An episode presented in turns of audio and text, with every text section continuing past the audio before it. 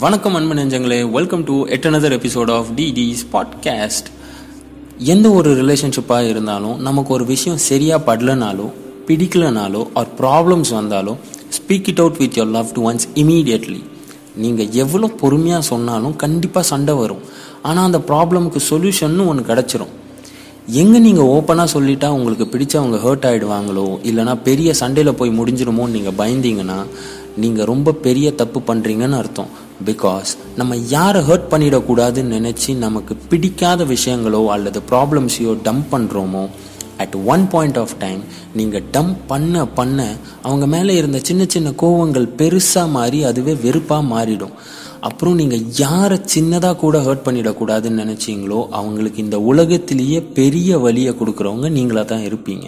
So please open up at the right moment and don't lose the person you love stay positive always spread love to everyone don't hate yourself this is DD saying tata bye bye from my அன்பு நெஞ்சம்ஸ்